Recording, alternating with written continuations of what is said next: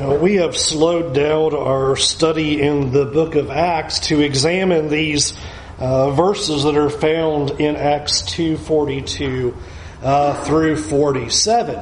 We've seen that these Christians, as they come to the Lord, are immediately devoting themselves to these important things, devoting themselves to the apostles' teaching, to the breaking of bread, to prayers. And this morning we're going to be talking about their devotion to fellowship. Now, when we talk about fellowship, we don't all come to the same thinking when we use that word, and that's unfortunate. It's a word that's uh, probably not helpful anymore because of all the different ways the word fellowship has been used, understood, and misunderstood. Usually, if I were to ask you, what do you think of fellowship, if I said that word, you'd probably say, well, it's eating together, you know, or spending time together, or watching TV together, or something uh, along those lines. That's fellowship. You know, is uh, usually the most common thought is that's eating together. That's that's what fellowship is. In fact, uh, you may have heard of fellowship halls and what happens in fellowship halls. Eating, you know, it's the donuts and drink place. And, that's kind of what's been the problem is it's a word that has been used to, to represent something very social when that's really not the idea of the word at all. Uh, and I think that's probably part of the problem is that sometimes we think of fellowship as food, drink, potlucks, and barbecues. And, and even if you didn't know anything else about the scriptures, just think about what verse 42 is saying and see if that makes sense. The apostle, the, the, the, the Christians there, these 3,000, they devoted themselves to the apostles' teaching. They devoted themselves to the Lord's Supper. They devoted themselves to prayers. And they devoted themselves to food, potlucks, and barbecues. Uh, this doesn't fit. It's just not a right definition to think of fellowship in terms of just eating or social gathering. That doesn't fit a context of what we see them devoting themselves to. And I told you last week, I'm all for devoting ourselves to eating together. I don't have any qualms with that, but that's not what this is talking about. And that's not the idea of fellowship. So it's important for us to consider what does the New Testament say about fellowship? How does it use this word? And I think you've seen it in other places can help us get a better sense of what this word means and what these Christians are doing. For example, just think about this simple sentence the apostle Paul made it to the Corinthians in 1 Corinthians chapter 1 and verse 9. He told them, God is faithful by whom you were called into the fellowship of his Son, Jesus Christ our Lord. Now, just knowing nothing about Greek or anything like that, would food or social gathering fit what that's saying right there? That you have been called into the fellowship of Christ. Uh, that, that, doesn't match. It can't be talking about uh, a fellowship in terms of eating or having fun or socializing. And so I think that's important for us to see is the way the word fellowship has been used for a very long time in the religious world has taken us off course. And that's not the idea of what is going on when we speak of fellowship. The text that we're going to spend a couple of minutes looking at is 1 John 1. I'll have it on the screen, but if you want to turn there in your Bible and look at it as well, because in 1 John 1, the word fellowship is used a number of times. And seeing its use there can really help us get a sense of what does God mean when He talks about us having fellowship with Him and having fellowship with one another. And as I read this text, the, the word fellowship will be highlighted on the screen. But I want you to think about as we read, well, what does that word signify? Since it's not about food and social and things like that, well, what would make the most sense of what is this talking about when it speaks of fellowship with God and fellowship with one another. 1 John 1, we'll begin in verse 1. We declare to you what was from the beginning, what we have heard, what we have seen with our own eyes and what we have looked at and touched with our hands concerning the word of life. This life was revealed and we have seen it and testified to it and declared to you the eternal life that was with the Father and was revealed to us. We declare to you what we have seen and heard so that you also may have fellowship with us. And truly our fellowship is with the Father and with His Son, Jesus Christ. We are writing these things so that our joy may be complete. This is the message we have heard from him and proclaimed to you that God is light. and In him there is no darkness at all. If we say that we have fellowship with him while we are walking in darkness, we lie and do not do what is true. But if we walk in the light as he himself is in the light, we have fellowship with one another. And the blood of Jesus, his Son, cleanses us from all sin. What I want you to see, obviously, in reading that, is you cannot plug in the word food or plug in the word social gathering or potluck or any kind of thing like that as it describes a fellowship that we are able to have with God and with one another. In fact, you have John saying, as an apostle, our fellowship is with God, and if you have fellowship with us, then you have fellowship with God, and there we have fellowship one with, with another. And so this word is used a number of times, and it's an important word that we are seeing. But when we think about it and we see this picture that's given to us, and this was part of what we've already talked about, what John then must be telling us, and I'm going to use a lot of words here to try to get to it. Fellowship is essentially a relationship, a sharing, a connection, a participation that we have with Christ. And that sharing, participation, connection, joining with Christ is what creates a bond with other Christians so that we are joined and sharing together in the work of the gospel. It's a shame that you sometimes have to have a really big paragraph and a long sentence to explain a concept. But that's what First John is describing when it describes fellowship we have a relationship, a connection, a participation with Christ to such a degree, such a bond, that that's what creates the bond with each other so that we have relationship, we have participation, we have connection, and we have a sharing, not for food, for the work of the gospel. That's the picture of this vertical and horizontal fellowship that John is ultimately describing. And as you come back to Acts chapter 2, what I'd like for you to see is as you see these Christians coming together and they are devoting themselves to the Word of God, apostles' teaching, to the breaking of bread, the Lord's Supper, devoting themselves to prayers, devoting to themselves to fellowship, that there is an outcome that is ultimately produced. Look at verse 44. It says in verse 44 of Acts 2 All who believed were together and had all things in common.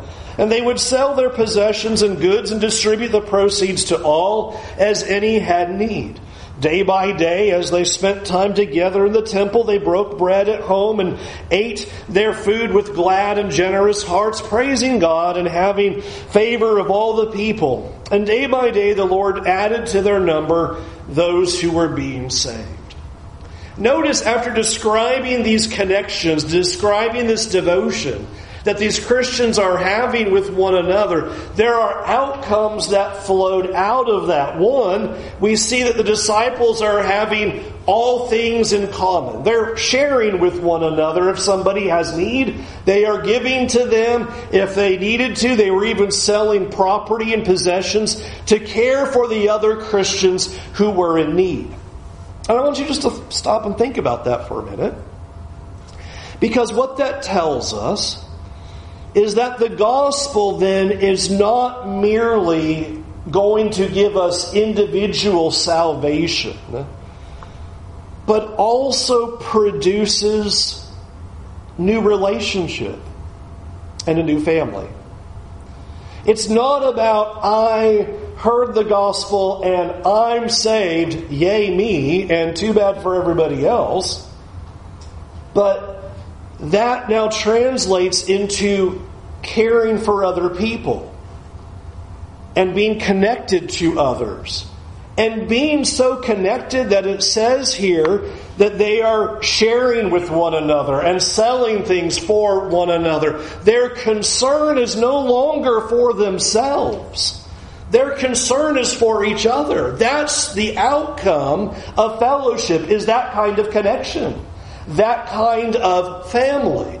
That kind of caring that kind of looking to others rather than looking at themselves. In fact, when you go to verses 46 and 47, the picture continues. Every day they're going to the temple. Every day they're eating in homes together and praising God and, and enjoying favor with the people. They're so connected together. They are so caring for one another they are so joined together in this that they enjoy spending time together in all kinds of facets. And what I want you to see is that's the outcome of fellowship. The outcome of devoting to these things leads us to that kind of family connection. It brings us into this spiritual family. So to summarize it, I would put it like this. This spiritual connection, this spiritual fellowship that we have with Christ will cause us to have a spiritual connection, fellowship, participation with each other, which then creates the bonds of this new family that we have. That's the idea of fellowship. That's what's supposed to be happening. We are so connected to Christ that we connect to each other through Christ which in those connections forms a bond, a family, through which we are working together for the gospel. That's what fellowship is all about. That is what you see these first century Christians ultimately doing. Now, that says a lot to us. And I hope that if you think about the words of 42 through 47 in those verses, and you think about what's being said, that perhaps that is a little jarring. Look at what they're doing. Look at how devoted they are to these things. And look how devoted they are to each other. They are devoted to each other to such a degree that they're selling things for each other. I mean, it's not like these people have had a relationship for decades. What's their relationship? Christ because we are connected to Christ, that instantly is supposed to form a connection to each other. And it's supposed to be a strong bond, such a strong bond that it's like this new family. And that's what is always the New Testament is picturing that we are joined together as this family in Christ, members of one another, or the body of Christ. Think about all the different pictures that are used in terms of the body to represent us. I have never seen a body, individual body, human being body, with all of its individual members, all doing individual things, all disconnected, all by itself, all over the place be a frightening thing. Sounds like something for Halloween. That's not normal. A body is interconnected, depends on one another, works together, relies on each other. And that's the picture that's being given when we talk about fellowship. This is going to be a tough lesson. Let me start my toughness right here. If we are not intimately connected to Jesus, we will never be intimately connected to each other.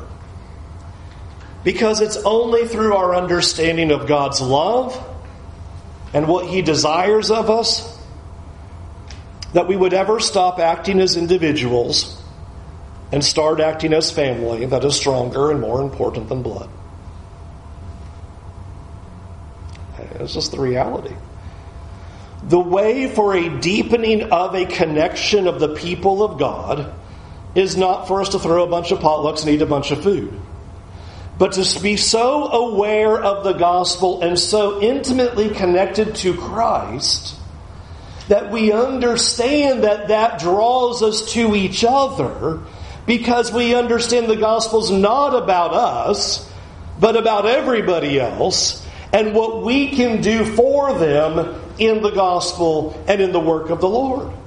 And if we don't have that connection to Christ, then we will never get rid of selfish thinking and individualism. We won't.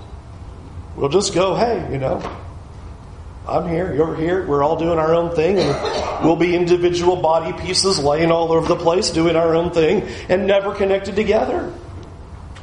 That's why Christ uses the picture of He's the head. We're connected to Him. And as we connect to Him, that builds this connection with each other. Or John 15. Jesus is the vine. We're branches. You got to be connected to the vine to have any connection with one another. Fellowship begins with this connection, this fellowship, this participation with Christ. I'll let you use some anecdotal experience of that.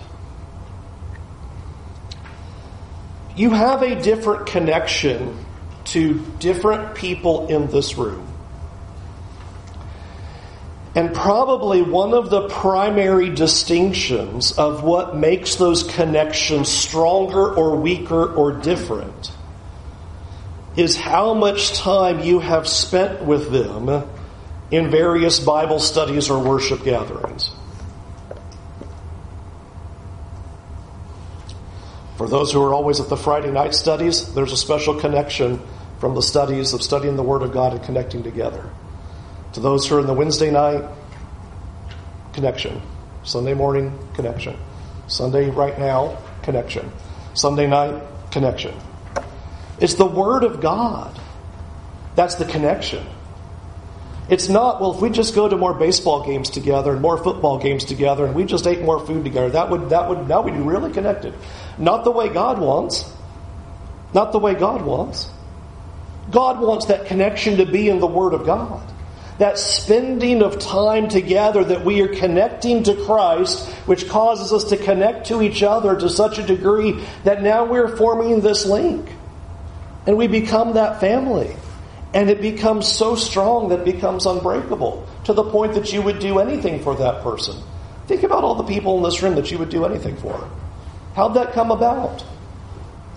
We all didn't know each other a long time ago. We're all a bunch of strangers. 20 years ago, I wasn't here. So, how'd we get there? Connecting through the Word of God to each other, participating in the Word of God together, growing together in the Word. So, let's talk about some fellowship problems then. What ultimately stops this? I think there are two big things that are the barriers to this kind of fellowship, this kind of family and joint participation that comes about. And I will gladly blame it on our culture. Our culture is driving this kind of thinking into us, and it's so easy for us to accept it. Number one, we just live in a time of mass distraction. And what I mean by that is you probably had a million other things you could have done this morning. And a million things you can do tonight. And a million things you can do Wednesday night. And any other time during the day. We have so many distractions and so many responsibilities. Technology was supposed to free our time and save us. now we can't even sit down and eat a meal without devices right there going. Distractions and responsibilities. With all the technology, we do more and more and more.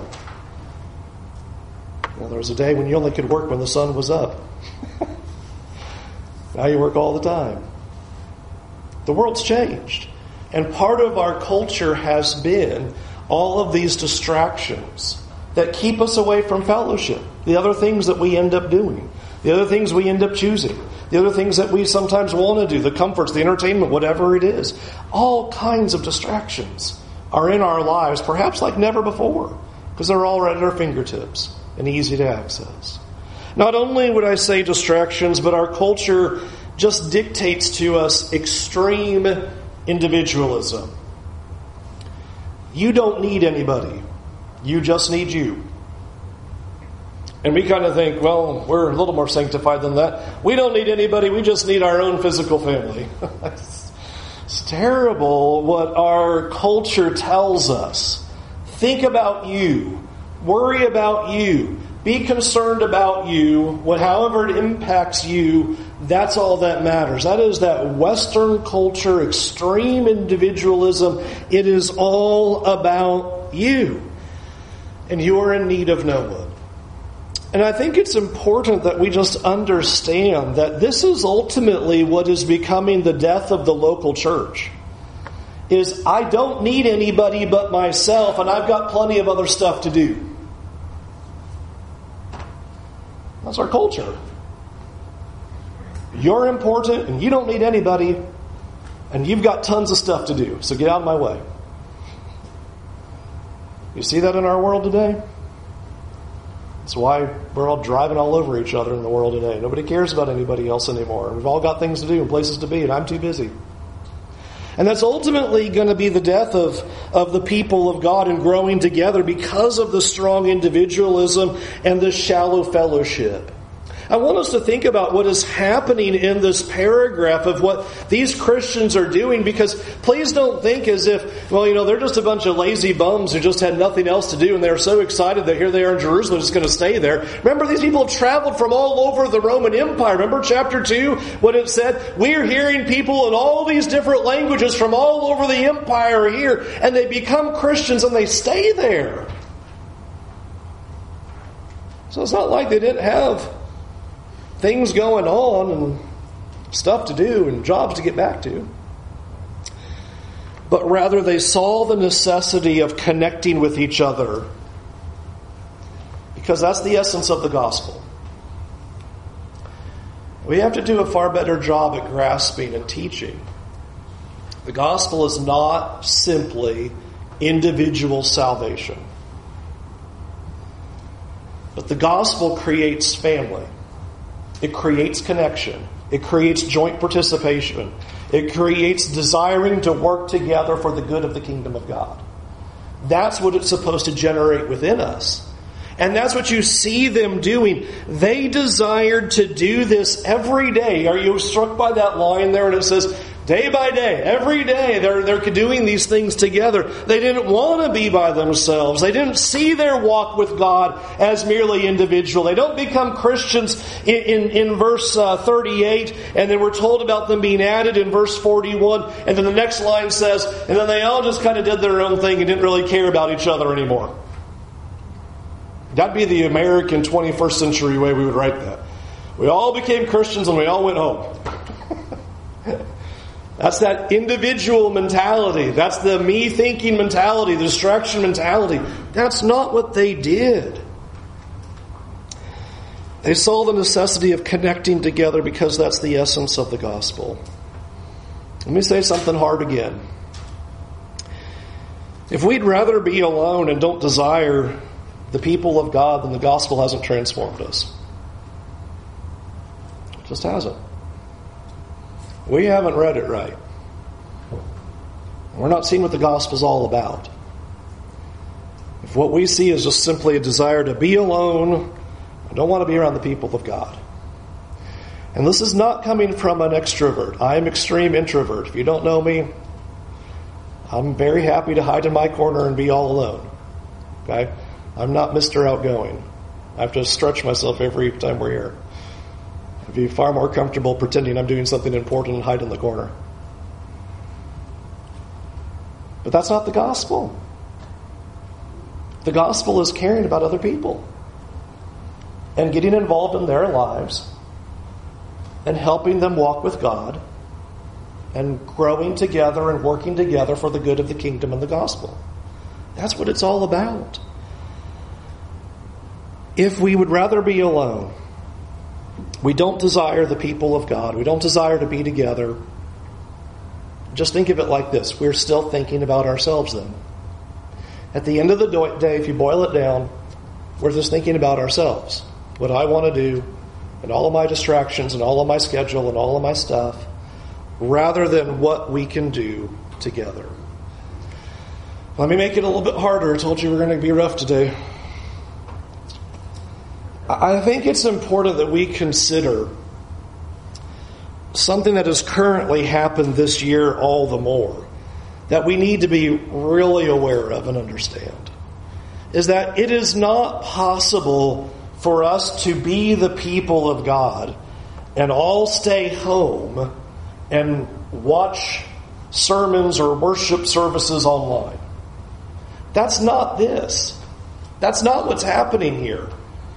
There is not supposed to be this rugged individualism that says, well, we can just all be apart and we'll just all do our own thing and we'll all just have our own faith and we all have our own Bibles and so ultimately we don't need each other.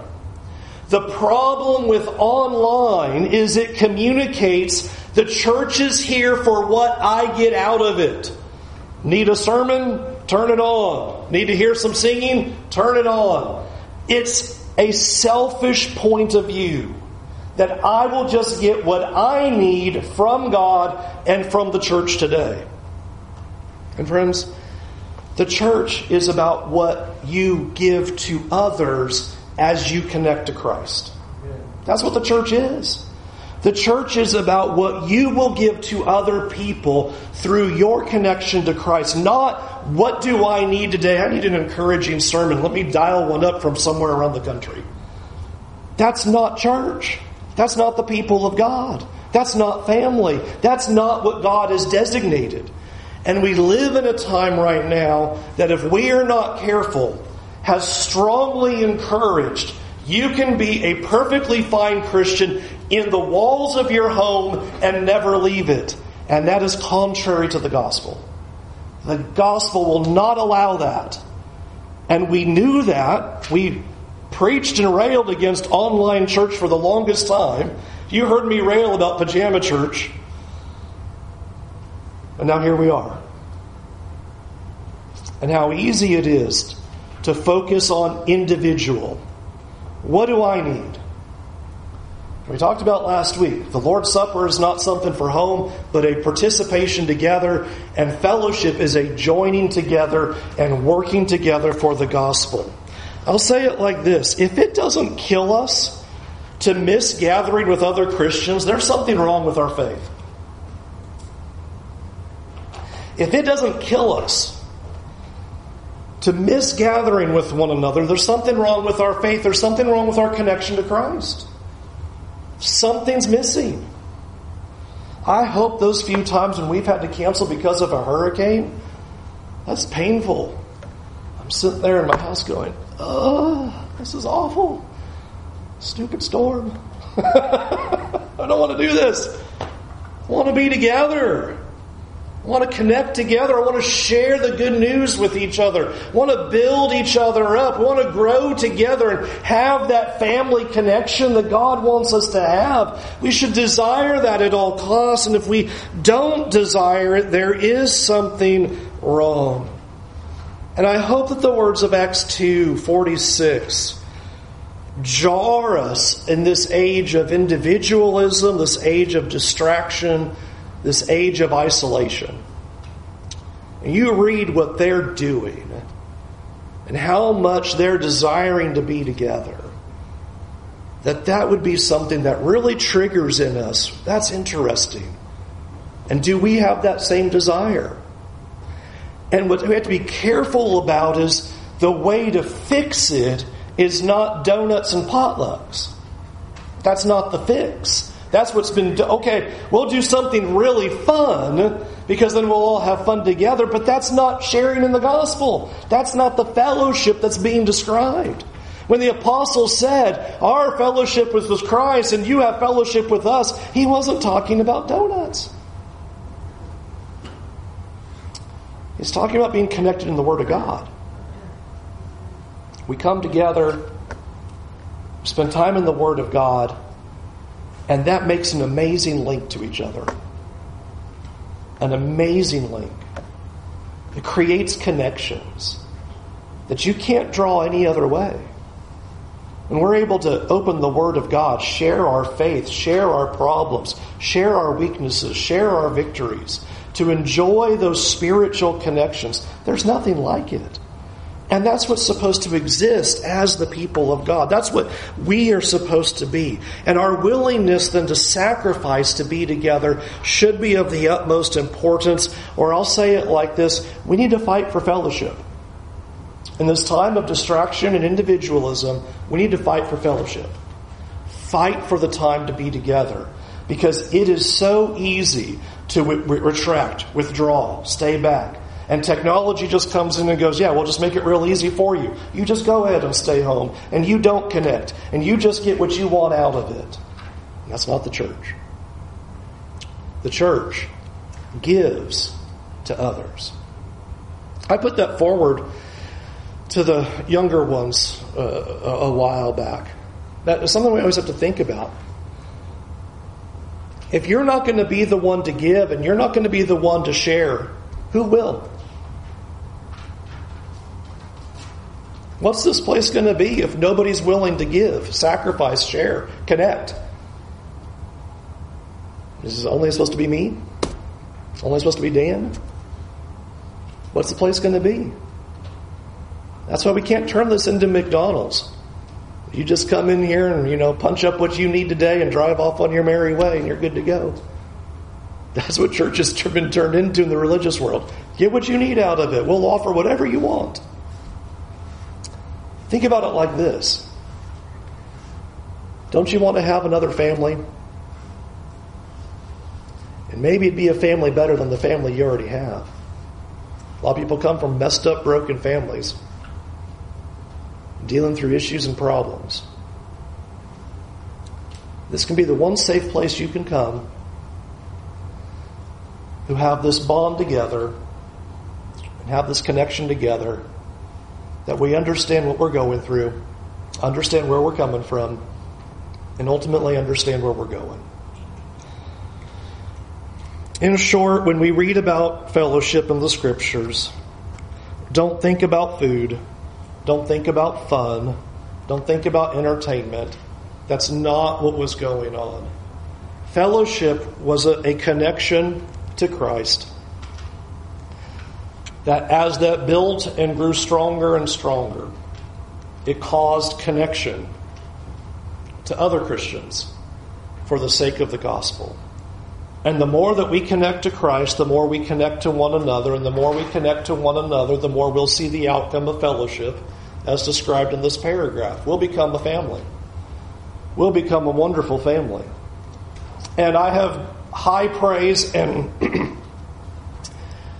a, a major amount of thanksgiving for this for this congregation. For all the places that I've experienced in my life, this is certainly one of the easiest places to get connected. You can be as connected as you want to be here. You can be as involved, you can be family, you can be as close as you want to be. And the choice is yours how close you are, how connected you are. That's just totally in your court. And you can be so connected here. I love how open and honest and free it is here. It is a very safe place where we are all sinners and you can share your problems and share your issues and share your sins and nobody's going to punch you in the face and we're all going to give each other a hug soon and we'll all be fine. I mean, that's what it's supposed to be. That kind of connection. In fact, isn't this thing killing us with, with COVID? And I miss hugging you guys, and it's, it's brutal. We can't get out of this soon enough. I tell you, you're going to be sorry when we get to get rid of all this, I'm hugging every one of you, so watch out. It's going to be bad. It's going to be bad. I've had to hold off for nine months so far. This is crazy. It's because it's a great family here. We're supposed to be joined together in this. I want you to think the other side of the coin. Do you see why God gave withdrawing as such a powerful tool in the scriptures? You see, if we don't have that kind of fellowship, then when you say to somebody, well, you can't belong here as part of the family, it's meaningless. It's only when we become so connected together in Christ. And we have to go to someone and say, if you don't change your ways and repent, we're going to have to act that that would be devastating. If withdrawal is not devastating, then we haven't connected very well. Something's wrong with our faith. We haven't connected to Christ. We haven't then made that connection to one another. That's what God wants in the family, is that kind of connection, because what they are doing is they are seeking to give themselves to each other. I did a series on this quite a while back. I called it Don't Go to Church. Be the church. Because you don't go to church. You are the church. You are the people of God. And that's what they're doing. They are seeking to give themselves to each other, not considering, well, what can I get out of it today? What do I need? Ah, I'm doing pretty strong, so I won't bother. What can you give to someone else? How will you support them? How will you help them? How will you feed their faith? How will you help them grow? Let me end with this. We must fight in our culture against individualism and independence. And for me, and being introverted. If that's part of your list. 50% of you are, 50% of you not. You have to fight against it. Fight against this individual idea. Fight against, I just get what I need. Fight against individual thinking. Fight against that independence. We are to be connected as the people of God. And the only way to get to what we read in verses 44 through 47 is doing what you see in verse 42 devoting ourselves to the Word of God, devoting ourselves to the Lord's Supper, devoting ourselves to prayers, and devoting ourselves to fellowship. That we would join ourselves together and connect as the people of God through the Word of God. And through that, you will create family here like you've never had before. Let's go to God in prayer. Our Heavenly Father, we thank you so much for creating a body like this that we can be family.